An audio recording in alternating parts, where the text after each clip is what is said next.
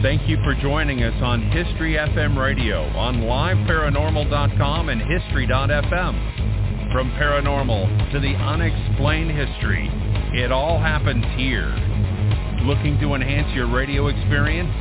Participate in live interactive chat 24/7 with our radio show hosts and other like-minded people on www.liveparanormal.com. The only interactive social chat room supported by full interactive media. Stop by now and join in on the fun.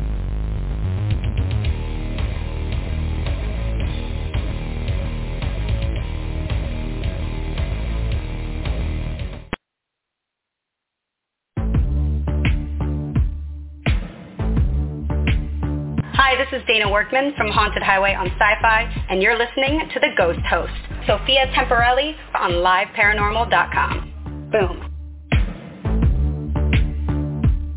This is Bill Murphy of Sci-Fi Channel's Fact or Fake Paranormal Files, and you're listening to The Ghost Host, Sophia Temporelli on LiveParanormal.com. Hey everybody, this is Rex Williams, the medic from Destination Truth, and you're listening to The Ghost Host, Sophia, on LiveParanormal.com. This is True TV's haunting evidence investigator, Patrick Burns. And Ghost Huntress author, Marley Gibson. And you're listening to Ghost Host, Sophia Temporelli. And Michael Perry. And we're here. Hello, we're here at The Ghost Host with Sophia Temporelli and weekly at liveparanormal.com.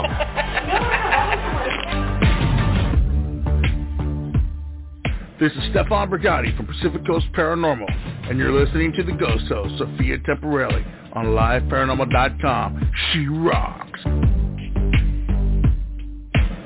This is Christopher Sanders with My Ghost Story on Biography.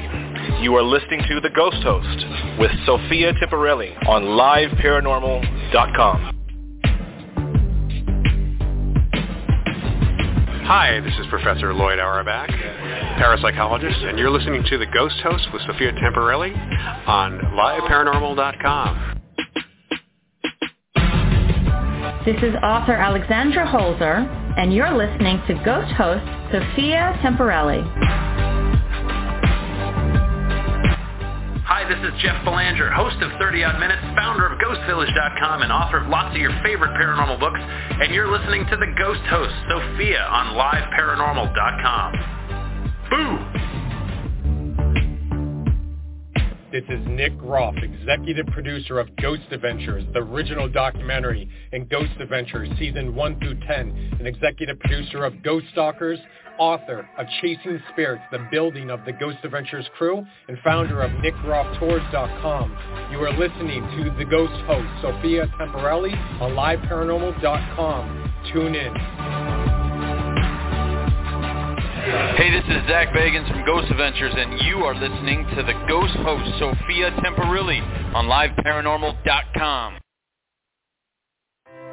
This is April, the psychic housewife from New Jersey, featured on the travel channels, The Holes of Files. I just wanted to wish my very dear friend, Sophia Temporelli, a very happy 11-year anniversary right here on Live Paranormal. Congratulations, Sophia. I love you, and I'm so proud of you. That's right. It's The Ghost Host Show with Sophia Temporelli on LiveParanormal.com.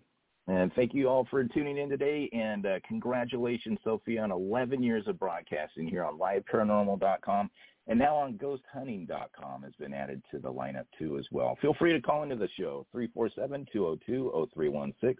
That's 347-202-0316. Feel free to jump into the LiveParanormal.com chat room. It only takes a second to sign in, get an avatar, and you're part of the LP family. And any questions for our guests, too, make sure that they're all capped so we can distinguish among the chatter in the chat room, too, as well. And I hope everyone's safe out there. Today we welcome renowned second-generation astrological spiritual consultant Jeff Harmon. Everyone visit jeffharmon.com. That's Harmon with an A. So Jeff Harman, so jeffharman.com. On Instagram at Jeff Harman Astrologer. YouTube search Jeff Harman. Upcoming next Saturday, we have psychic Radio Rod Shelton returning to the show on the 11th, next Saturday. Travel Channel's Discovery Plus's Michigan Hell House host investigator Steve Shippey and medium Cindy Kaza will be on the program. They're securing their dates right now to promote the new Shock Doc. And so you don't want to miss any of these upcoming broadcasts. We have other guests that are securing their dates. So like the Ghost Host on LiveParanormal.com Facebook fan page to learn of the guests as we learn of them real time. And, of course, check out the membership packages. They start as low as $2.99 a month here on Live Paranormal and GhostHunting.com. And Rob Sarek, the site founder, he's great at rewarding the audience members here. So a lot of autographed books by some of your favorite paranormal authors, DVDs, and a lot of things for the members here. And, of course, support the vendors here. So do that here on LiveParanormal.com. If you miss anything, free MP4 iTunes downloads are available right after on LiveParanormal.com. I'm trying to unmute and bring our host in right now. Sophia, here we go. Sophia, congratulations on 11 years of broadcasting here on Live Paranormal. Thank you. I can't believe it's already been 11 years. Well, you're doing a fantastic job. You've helped a lot of people through the years. You have the Twitter, the Instagram, all these things. Where can people find you? I'm on Twitter at Sophia Temporelli with one L, and Instagram just at Sophia Temporelli. Yeah, and I want to thank Jeff's wife, Camille, too. She did a lot of coordinating for today's show and for bringing Jeff on today. I know we had a Chinese balloon that just has been shot down, and so hearing his predictions for 2023, I'm looking forward to that. So tell us about your guest, Sophia. Today, we welcome renowned second-generation astrological spiritual consultant Jeff Harman. Everyone visit jeffharman.com, Instagram at Jeff Harman Astrologer, YouTube search Jeff Harman, and let's welcome him into the show. I can't wait to hear about all of his predictions. I know. I'm trying to mute. That means a lot of people are listening. Thanks for coming on, Jeff. Yeah, thanks for having me. Well, thank you so much for coming back on today. So, Jeff, as we said in the intro, you are a second-generation astrological spiritual consultant. Can you tell us, you know, obviously this runs in your family, but how this kind of all began for you, your interest in astrology? Well, yeah, it was actually back in the 70s. It was my mother. She was, I was driving at that time, and she started really pegging a lot of things, particularly with girlfriends. She would say, Jeffrey, this girl's this way or what have you, and I would, you know, at first go, okay, that's mother's intuition. But then after a while, I went, wait a minute, this is a little more accurate than, you know, just mother's intuition. I said, what are you doing? And she says, well, I'm doing their charts. And I looked at it and I said, come on, this stuff doesn't work, right? And then the more I looked at it, the more I went, wow, it not only works, it's kind of uncannily accurate.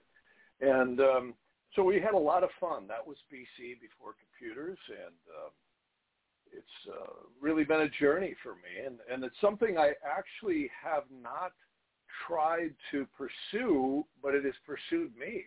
And paranormal stuff, I actually had a lot of encounters as a young boy with paranormal experiences, from UFOs to spirit things, ghosts, premonitions, missing time, and my mother was really fun because we really could collaborate on that stuff. I actually had some astral projection stuff that happened to me probably when I think I was about 6 or 7 years old. That was very uncanny, and that's what really got me started on it. And then I've just had a wonderful blessing of meeting such a diverse amount of people and experiences ever since then. It just never stops. Yeah, I mean, I can imagine that was, you know, so great for you to be able to learn that through your parents. I mean, because you know, when you're dealing with anything supernatural or in the paranormal or kind of out of the ordinary, it can really be hard for other people to understand. So when you have that bonding experience and someone you can go to ask for advice, it's so helpful. Yeah, it is. And at least there's not resistance there to it, you know? Yeah, absolutely. And I mean, I think too, you know, with astrology, it is very complex looking at the dates and, you know, looking at star signs and stuff. You know, you can go on Snapchat and put it in, but it doesn't mean it's the most accurate. So it's, you know, a lot of effort into what you do. So it can be very hard to learn, I think, for, you know, most people in general trying to figure out, you know, what information's accurate or not. Like you said, you learned before computers, but nowadays, you don't know which sites are the best to even try and begin researching. Yeah, and I wanted to say, too, congratulations on your 11 years. That's great. But I also would say the biggest issue that I have found is accessing accurate information and using the right tools, because a lot of modern astrology has value, but it's really rooted in kind of a, it's almost like standing on the shoulders of everybody trying to write books to make, you know, clients. And what I loved is going back through some of the more ancient documents, particularly the Vedantic stuff out of India, the Hebrew, the Chaldean, the Egyptian, the Greek, the medieval stuff, and sorting through what really works and what really doesn't. Because, you know, I've always, you know, been a skeptic. I've always really enjoyed hard sciences. I had the opportunity to become involved with electronics and physics. I used to teach a class in physics. And it's really fun because science is repeatable. With the problem with paranormal stuff and also astrology is it's often not repeatable the same way science is, even though it is. A friend of mine who just passed away was Dr. Claude Swanson, who people may or may not know of him. He wrote the book The Synchronized Universe and several other books. And I think he's one of the more vocal hard scientists who came out and made an effort to cross-compare the very, you know, elusive world of paranormal, ghosts, and spiritual aspects, and put it to how can we plug hard sciences into it. And I think he started to build a bridge, he just passed away, that I think hard scientists can now appreciate more. Because, you know, the ancient world of astrology truly was astronomy. I think it became pop culture, particularly from the late 1800s with the Theosophy movement and Madame Blavatsky and Ledbetter and all that. That's kind of what popularized. And then, of course, Hollywood came in. It was, hey, baby, what's your sun sign from the 40s, 50s, and 60s forward. And it really got neutered and watered down. The older stuff prior to the 1600s was really extrapolating astronomy into the reality of this world. And even further, when you go back to the Egyptian, the Chaldean, and the Vedantic stuff, absolutely amazing. It's stunning. You begin to see that astrology is not us. It's an interactive matrix of consciousness. And really, it's really truly looking at spirit manifest onto the physical plane. And the exceedingly complex astrology shows that it's not us, like modern astrology says, like everyone's running around saying, oh, I'm an Aries, I'm a Pisces, I'm an Aquarian, you know, all these different things, which nothing could be further from the truth when you look at it. And proof of that is paranormal phenomena. When we look at ghosts and spirits and elementals and angels and demonic stuff, it shows that we're really the physical manifestation of a very complex spiritual world. Absolutely. I mean, it is, you know, the research, it is so much more complex than, you know, just saying you're a Pisces or anything like that. I mean, it's so much more detailed. And, you know, for people, obviously you said it dates back way further and into astronomy and everything.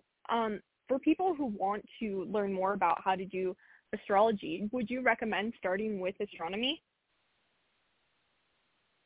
Well, I think when you study ancient astrological works, it's already embedded into it. So what you'll, like, for instance, when you start looking at some of the more classical texts, which in the West are the Ptolemaic doctrines, which is after Ptolemy, Dorotheus, and some of the Greek works, and Egyptian, which Ptolemy and Dorotheus is Egyptian, you'll find really fast how that's already embedded right into it. It is, astronomy is extrapolated into the astrology. And some of my more favorite works is the 11th century works of Rabbi Ibn Ezra, which a lot of people in religions will say, oh, astrology is the work of the devil, right? Well, I got news for them. They better take a real close magnifying glass out and look at who Rabbi Ibn Ezra was. He's one of the commentators in the Bible, in the Psalms, and he's peppered throughout the Old Testament. And he was probably one of the most prolific astrologers and also theologians of the 11th and 12th century. He was born in the 1100s. And that stuff is profound. I mean, kings and queens would haul him around and have him do various different types of astrology that they were interested in at the time. And, of course, generals are usually interested in a good time to go to war, right? And kings are interested in good times to maybe avoid it if they're smart. So very interesting stuff. And this opens up a whole genre of astrology that a lot of people aren't familiar with, and that's interrogation astrology, which is literally the modern equivalent of horary. In India, it's called prashna, and it's divinational. You don't need your birth chart. You can literally ask a question and cast a chart for the moment and see the probabilities of what's likely to ensue with the current energies in play. So that does not predicting the future. It's just looking at the current state of events. It's like vectors in physics. You know, if you've got two cars heading at each other and no one's hitting the brakes and they're about ready to collide, you're probably going to have a collision, you see. If they miss each other, then they miss each other. So it's really looking at reality in action on the physical plane. Absolutely. And you speaking about current stuff too, I know we have a lot going on right now. We just had a Lunar New Year and we have a green comet passing by. But you also have some 2023 predictions if you want to tell the audience about those. Yeah, I would say they're really 2023 energies that we're all going to experience. One of the most powerful is the United States of America is going through a Pluto return with a confluence of a number of other very powerful energies called progressions. And you don't even need astrology to look at the news and look at the current state of affairs to know that the world is in a tenuous place. I mean, we've got a war going on in Ukraine with the weapons manufacturers gearing up for more and more supplies. You've got China rattling sabers. You know, like you mentioned, they just shot down the weather balloon, which in my opinion isn't a big deal. I mean, really, the United States military with its sophistication probably didn't even know when it was being launched. They probably knew when they were filling it up with helium. I mean, you know, a lot of that was politicized a little bit, but, you know, it's good they shot it down. I think the Chinese, from what I'm seeing, don't even need a weather balloon. They've got enough people right in the White House right now to figure out what's going on. But the spy balloon, I guess, was an interesting event. But, yeah, we've got a really powerful energy on the world right now. We really kind of started a new era, in my opinion, from 2020 forward. We had it's called a mutation conjunction. That's a fancy word that just means Jupiter and Saturn joined in an air sign. It's called the air trigons. And this is much older type of astrology. It actually dates all the way back to the flood of Noah. And just to put this into perspective, in the mid-1700s, we had a fire trine great conjunction. Great conjunctions are when the world really changes. And if you think about that, not only was this country formed, but we had the beginning of the Industrial Revolution happen right in the mid-1700s. And, you know, it's pretty safe to say our lives have drastically changed in the last 240 years. I mean, we've gone from horses and buggies to, you know, bayonets and carrying water to literally internet, genetic manipulation, computers, transportation that's off the charts. And this winter solstice of 2020, not only did COVID come in, that was the fascism part, but we had a joining in the tropical zodiac of Jupiter and Saturn. And a lot of astrologers are kind of in disagreement as to which zodiac to use, the sidereal zodiac or the tropical. And I have to say, both of them are profound. Many people have heard of Vedic astrology. Vedic astrology uses sidereal, which means it's where the precession of the equinoxes truly are more in alignment with the constellations. And, you know, anyone who studies astronomy will find out real quick that the constellations are not organized in real, you know, persnickety little perfect 30-degree increments. They're spread out with the fixed stars. And, of course, they're named back to antiquity with all these different names. And there's a lot of mysteries that surround the divisions that astrologers use for the zodiac. There's the tropical system, there's the sidereal, and there's a lot of secret zodiacs, too, that are using fixed stars, and there's even 13 signs in some systems. So this stuff is very, very old and very complex, but it's all really putting astronomy back to the events on planet Earth. And the events we just had in 2020 forward are ushering in a high-tech revolution unlike we've ever seen before. And we're going, at least not in modern history. And I can tell you that we're going to see artificial intelligence and various different things going on in genetics, transportation, energies, in almost every section of the world, sector of life, that's going to blow our minds over the next couple hundred years. I think over the next 20 or 30. You know, anyone who thinks AI is not encroaching on us, take a good close look around. You're going to see restaurants using AI to serve you food. It's already much more prevalent than we even know. The manufacturing sectors have been at this for the last 40 years strongly. I remember 40 years ago, I had the CEO of a company telling me, Jeff, we're going to reduce a manufacturing plant from 400 workers down to about maybe 75 because of automation. And this is a reality we're all going to face.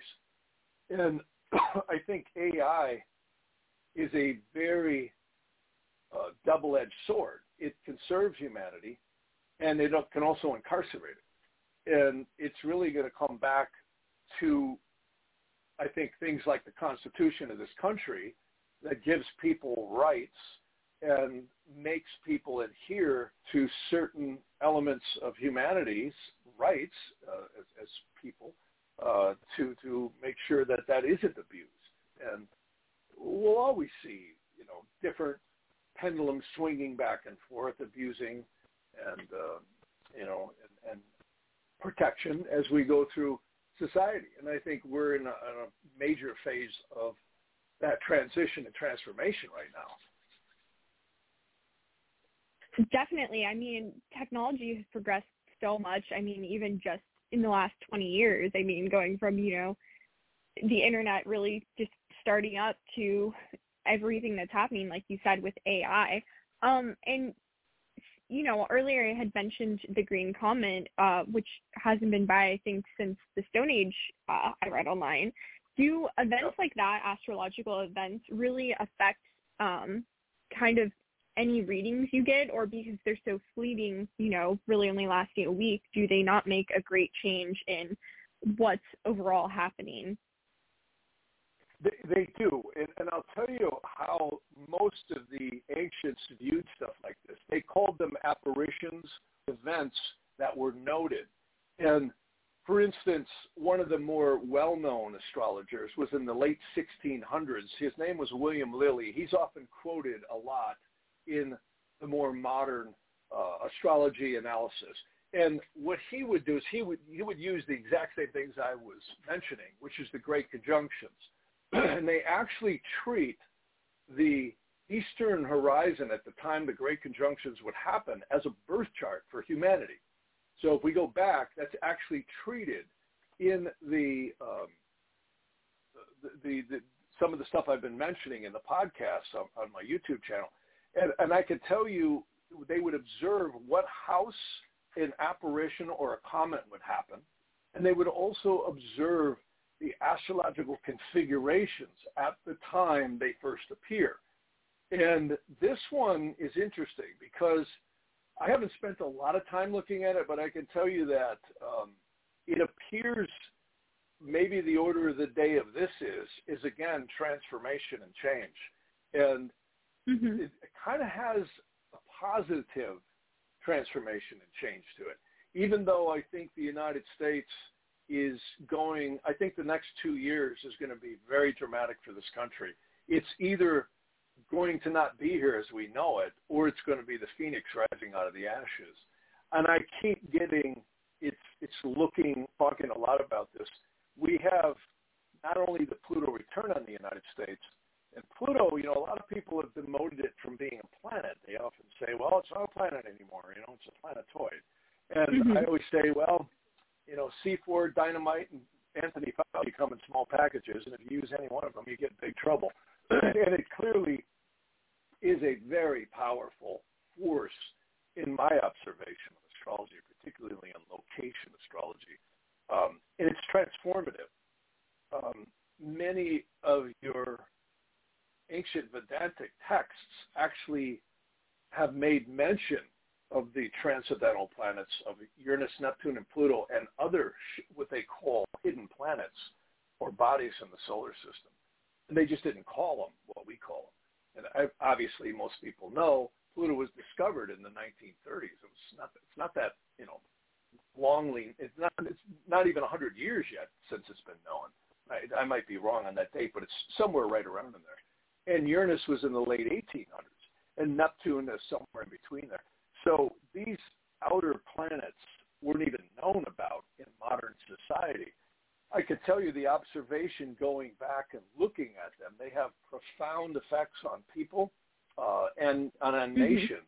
Just a good example, the Roman Empire dissolved just short of 250 years, or it divided, I should say, and went through dramatic changes at just about 250 years old. Well, that's almost the exact synodic cycle of the Pluto returns on a nation. And it completely dissolved on the second one. So the United States has the same thing going on. Just like Neptune, even though it wasn't discovered in the 1860s when the Civil War broke out right after a Neptune square Mars on the United States. So these things do show up throughout history, even if they weren't known about. The cycles are there.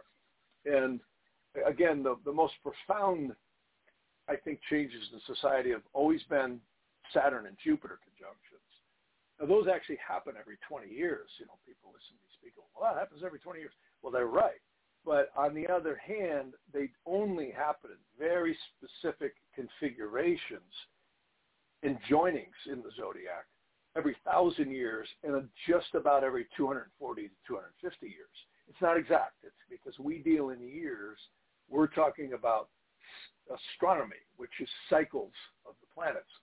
See, Earth years, that's why we have leap years and calendars, and no calendar is perfect because you always have to adjust because the rotations of the Earth don't match exactly the years. So what's interesting about astronomy, which is really what ancient astrology is they went more by the cycles, and that might be more accurate. Even the Hebrew calendar uses an amalgamation of the sun and the moon, which might be more accurate. And anyways, we're certainly in a time of great transformation. We're going to see AI. And again, the attacks on the United States alone are formidable. If you look at what's been happening with the border crises, the infiltration of various branches of states and governments, you don't need to look too far to know that this is a very trying time in history. And I think we're going to see some of that over the next couple of years. It's going to be quite profound. Absolutely. I mean, there's definitely so much change going on in all aspects. I mean, AI is pretty crazy. I saw someone actually online program their 3D printer to handwrite their homework for them, so they didn't have to handwrite it. So, I mean, it's just crazy what can be mimicked through technology like that. I do know we have to take a quick commercial break, but we'll be right back with more questions. It's the Ghost Host Show with Sophia Temperley on LiveParanormal.com, and this is one of those shows where the hour flies by. Today, our guest, a renowned second-generation astrological spiritual consultant, Jeff Harmon. Everyone visit jeffharmon.com. That's jeffharmon.com. Instagram at Jeff Harmon Astrologer. Videos and Jeff's podcast, YouTube search Jeff Harmon. It's the Ghost Host Show with Sophia Temperley on LiveParanormal.com, and we'll be right back for the late edition of the show.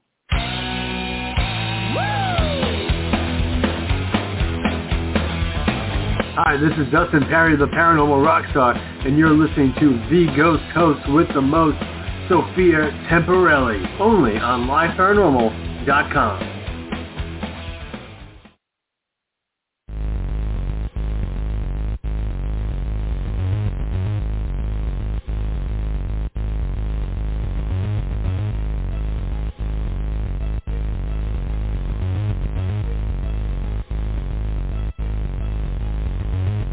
Thank you for joining us on History FM Radio on LiveParanormal.com and History.fm. From paranormal to the unexplained history, it all happens here. Looking to enhance your radio experience? Participate in live interactive chat 24/7 with our radio show hosts and other like-minded people on www.liveparanormal.com. The only interactive social chat room supported by full interactive media. Stop by now and join in on the fun.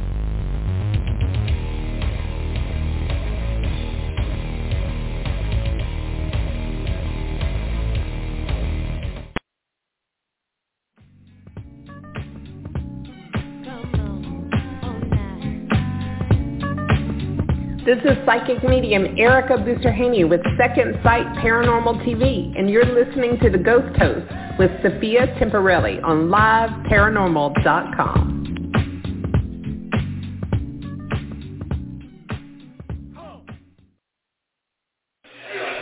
Zach Bagans from Ghost Adventures, and you are listening to The Ghost Host, Sophia Temperelli on LiveParanormal.com.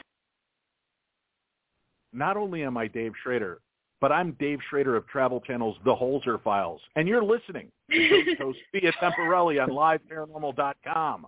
I feel left out. I wanted to throw myself into your mix of voiceovers now. I love it, you know.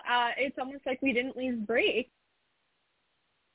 Oh, poor Dave left out of the audio bites there. And trying again, once again, to unmute. And Jeff and Sophia, you're back on.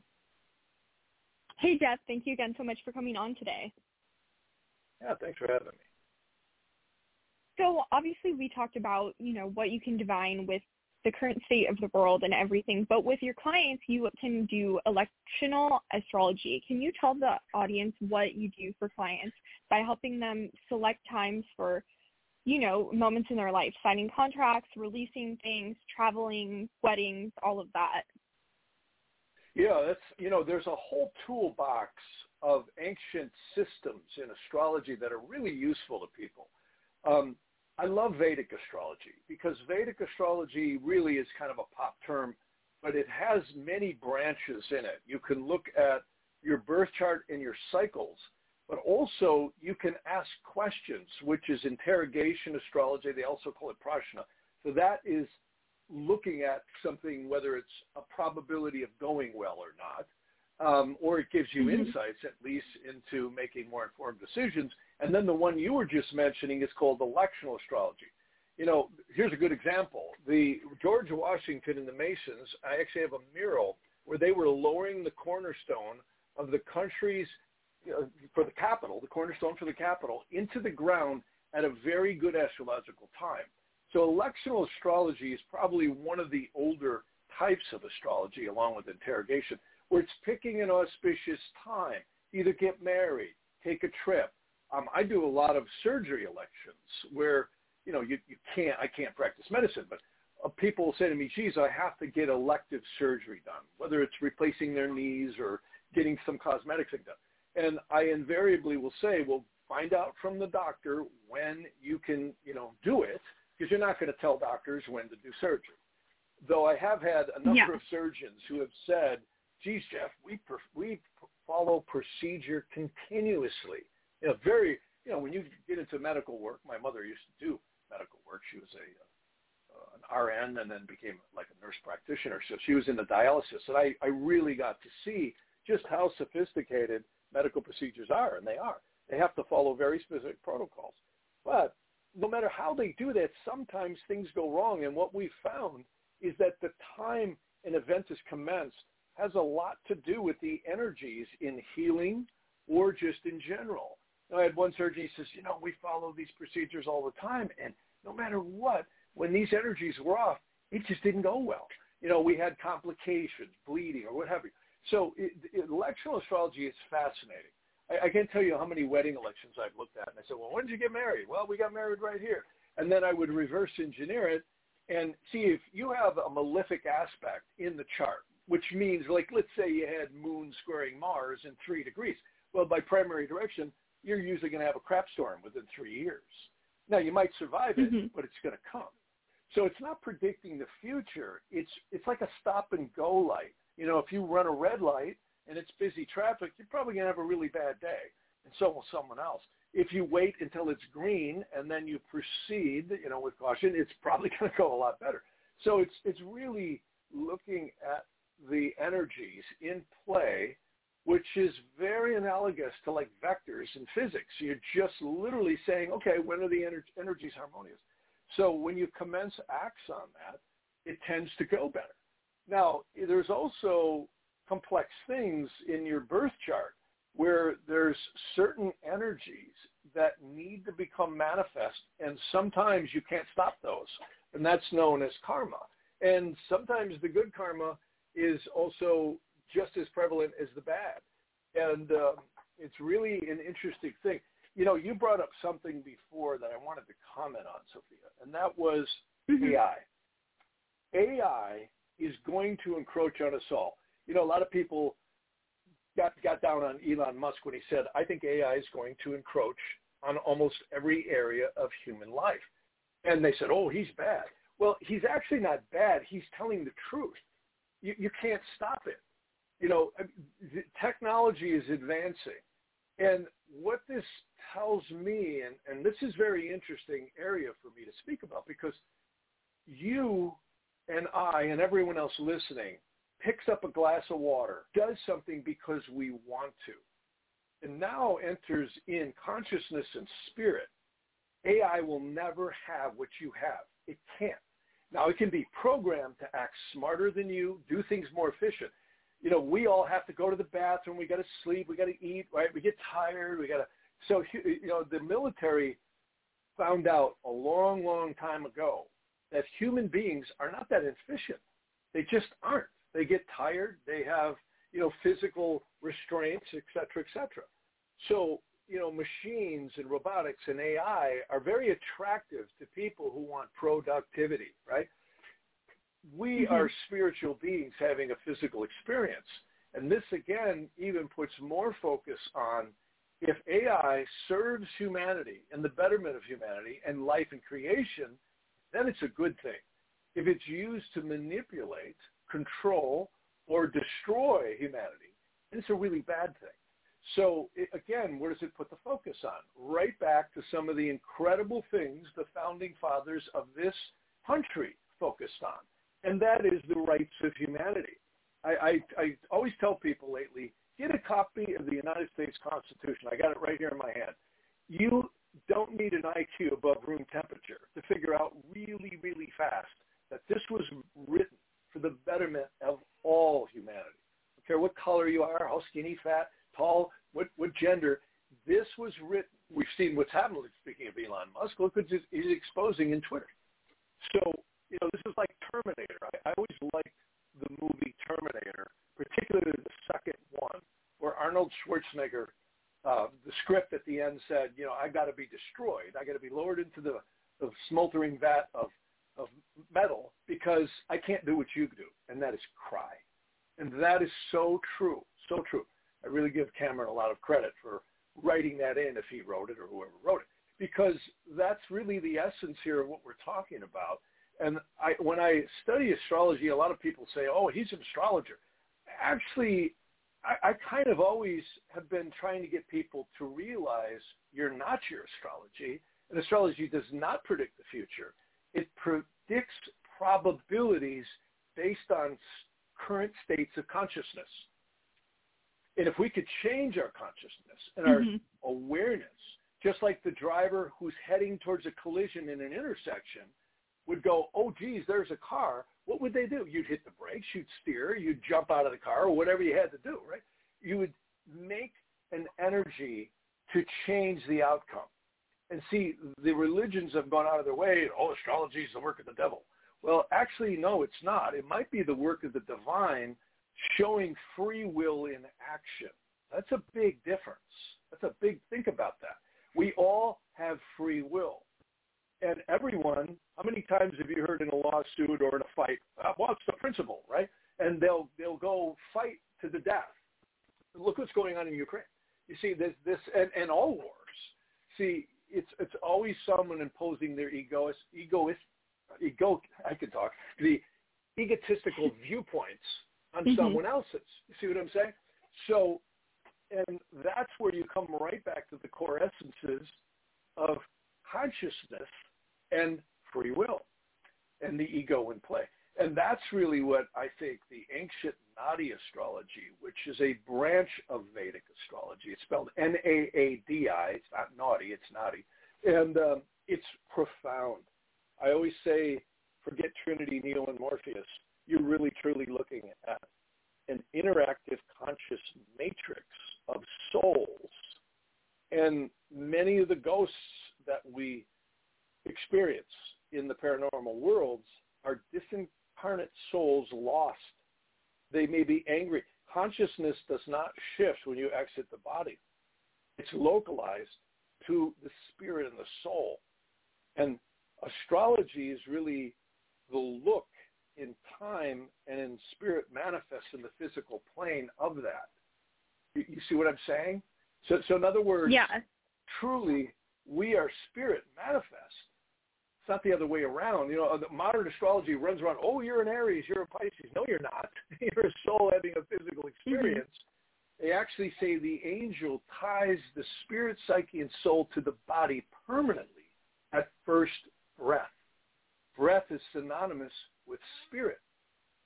And, you know, anyone on your show listening probably is very familiar with astral travel or the terms of it, right? And ghosts, etc. This proves that consciousness is not localized to the body. It's tied to it, and it drifts out when we go to sleep. But we are not these physical bodies. I can promise you, you know, all of us will exit the body known as death. That's inevitable. It's never escapable.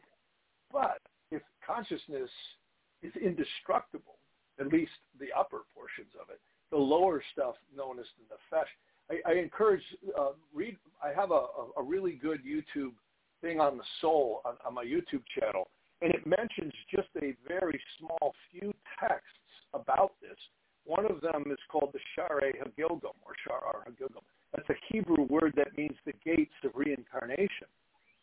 And I have to say the religions have truly failed us in a lot of senses in the communications of that particular issue, which is, you know, we're not all sinners and we're not all going to hell, but we certainly, some of us might, and I don't you know, disagree that hell isn't there in the sense that they're referring to it. But the earth seems to be a place of grounding or a place of spiritual manifestation where the soul is purified and rectified. Really interesting stuff when you look at the ancient texts. Absolutely. And I know you were saying, too, that, you know, people run around saying they're Pisces, like I'm a Pisces, or an Aries or something. Do you not believe that the astrology malady, but more just, you know, what can happen in their life? Or do you think that there is some form of your personality that can be shaped through their astrological birth chart? I do. I you know, that's a reverse question. Again, I don't think we are our astrology. The astrology may be us. We may be looking at a matrix here that the astrology shows where the consciousness and the soul was at that point in evolution. See, Nadi astrology says spirit becomes manifest at first breath. And most of the ancient astrology does too, when you really clear back some of the rhetoric around it. And what I think that the planets are multidimensional switches. Here's proof of that. You know, anybody who knows anything about astrology has probably heard, oh, you have an exalted Mars or a debilitated Mars. All these planets can be in almost every conceivable condition in a birth chart. You can have, and that all depends on their positions, is astrology. Astrology truly is the astronomical positions of the heavens when spirit becomes manifest. And here's the interesting thing. If you're born at a different location on the globe, that focal point, see the eastern horizon, the exact position of the longitude and latitude at first breath is like a lasered funnel right to the soul of that individual. And it's really astounding. You look at some of the ancient texts, and they actually have every single sidereal degree is angelic forces that are connected to fixed stars. And you can't get this out of Love, Light, and Clueless modern astrology. Not that all of modern astrology is Love, Light, and Clueless, but it's so airy.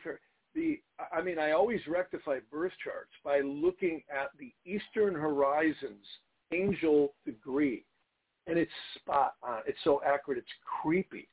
So, again, I always say, forget Trinity, Neo, and Morpheus. Not that that wasn't a great first movie.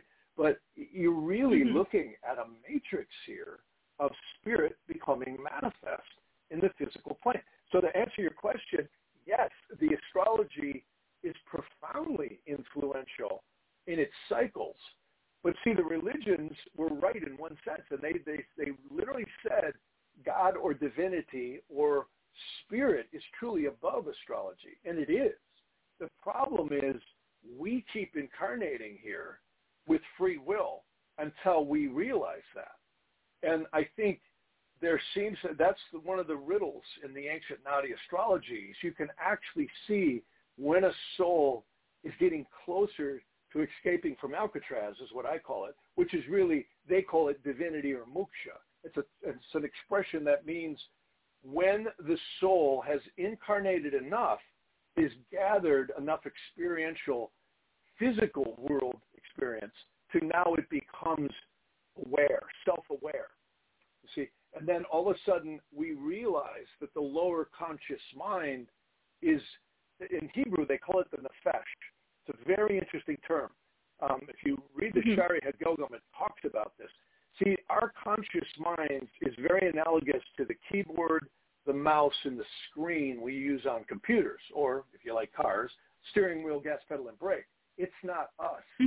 See, we all run around trying to get smarter and smarter and getting more degrees and more money, which is fine. There's nothing wrong with that. All that's very admirable. But it's not us. When we exit the physical plane known as death, guess what you get to take with you? Absolutely nothing. Except your consciousness. You don't take your money. You don't take your favorite car, your favorite outfit. It's all sitting right here.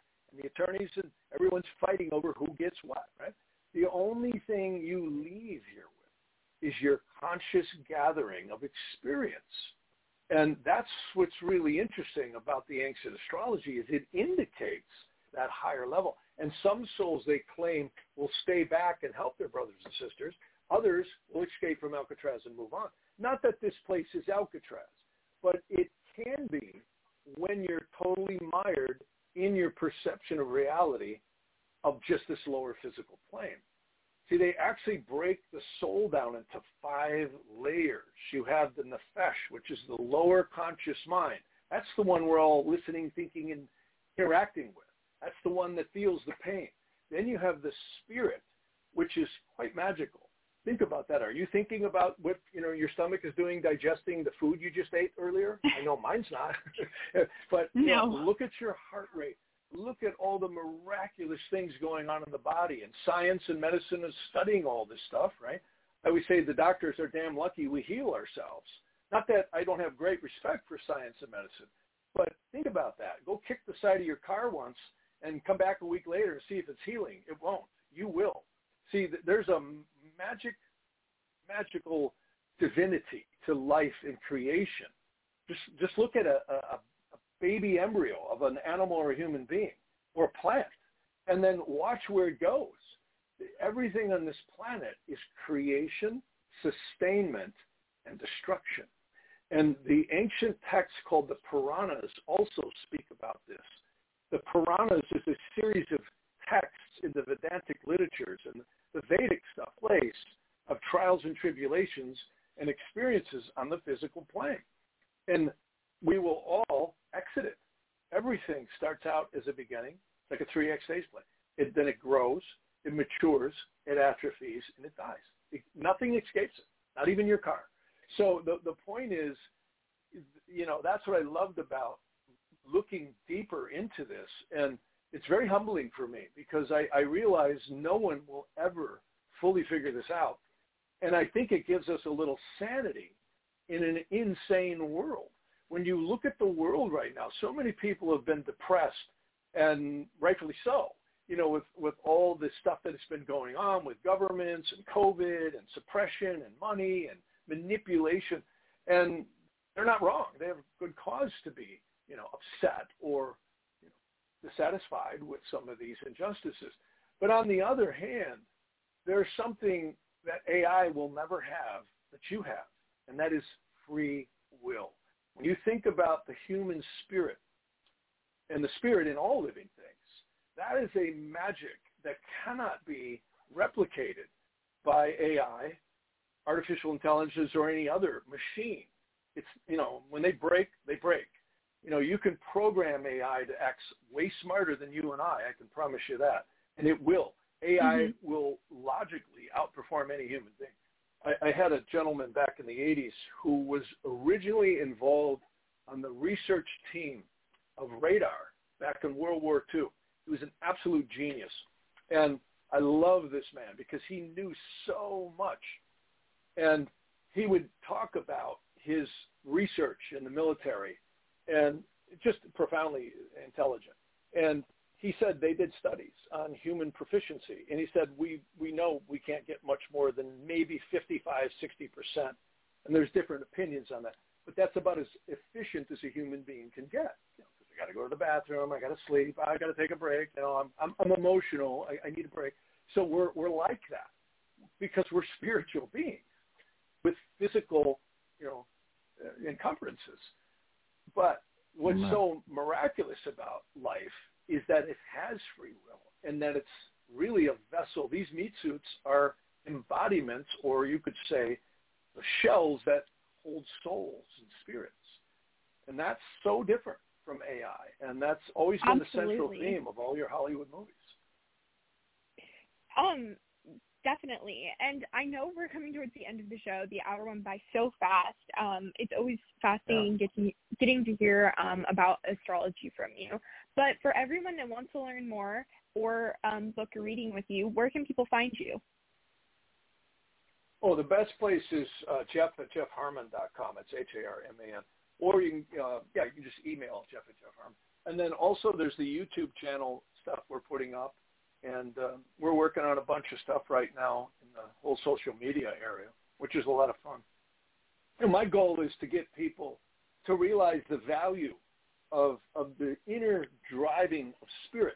You know, you listen to all your, you know, self-helpers, positive thinkers, whatever you want to call them, or personal coaches, you know, even a sales meeting. You know, whatever you pursue in your life, what's the one ubiquitous thing we see?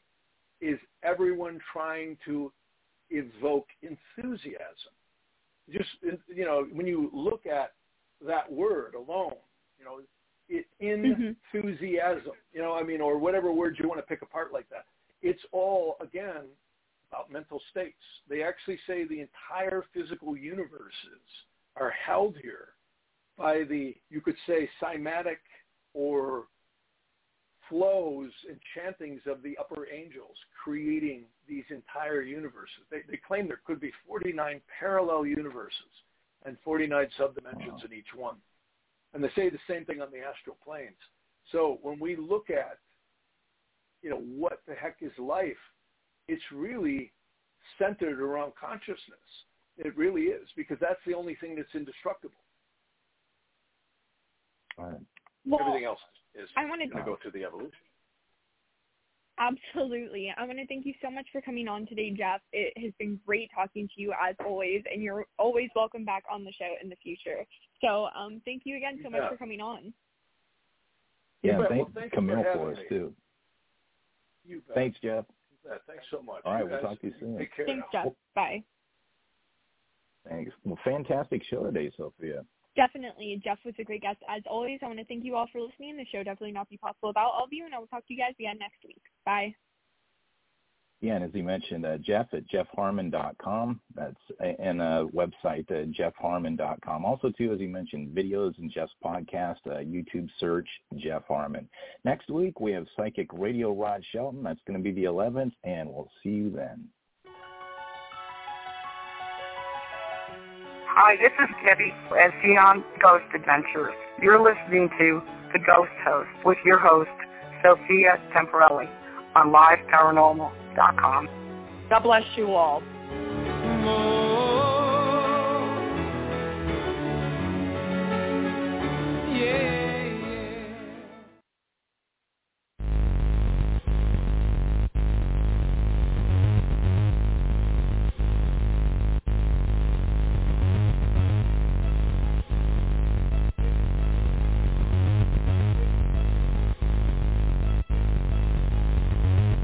Thank you for joining us on History FM Radio on LiveParanormal.com and History.fm. From paranormal to the unexplained history, it all happens here. Looking to enhance your radio experience? Participate in live interactive chat 24/7 with our radio show hosts and other like-minded people on www.liveparanormal.com, the only interactive social chat room supported by full interactive media. Stop by now and join in on the fun.